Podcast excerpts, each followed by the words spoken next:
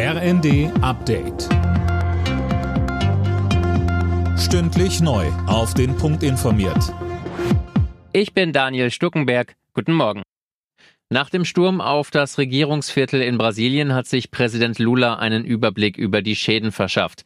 Eileen Schallhorn, am Abend hatten ja hunderte radikale Anhänger seines Vorgängers Bolsonaro in der Hauptstadt Brasilia randaliert. Ja, im Präsidentschaftspalast, im Kongress und im obersten Gerichtshof wurden Büros komplett verwüstet und wertvolle Kunstwerke zerstört. Inzwischen hat die Polizei die Lage aber unter Kontrolle. 200 Menschen wurden festgenommen. Außerdem wurde der Sicherheitschef der Hauptstadt entlassen. Der war mal Justizminister von Ex-Präsident Bolsonaro der hat die Ausschreitungen übrigens in einem Tweet verurteilt.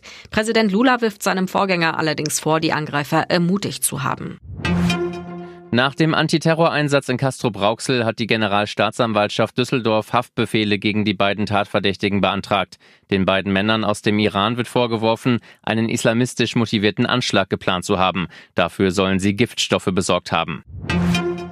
Auf der einen Seite mehr Geld für Jugendsozialarbeit, auf der anderen Seite schnelle Verfahren und Verurteilungen für die Täter. So will Berlins regierende Bürgermeisterin Giffey auf die Krawalle in der Silvesternacht reagieren.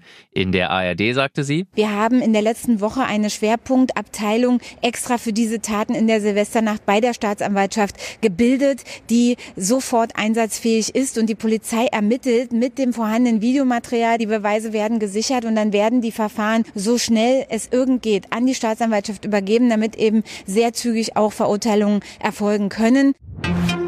Die deutschen Handballer haben ihren letzten Test vor der WM gewonnen. Gegen Island setzten sie sich mit 33 zu 31 durch, nachdem sie am Samstag noch knapp gegen die Isländer verloren hatten.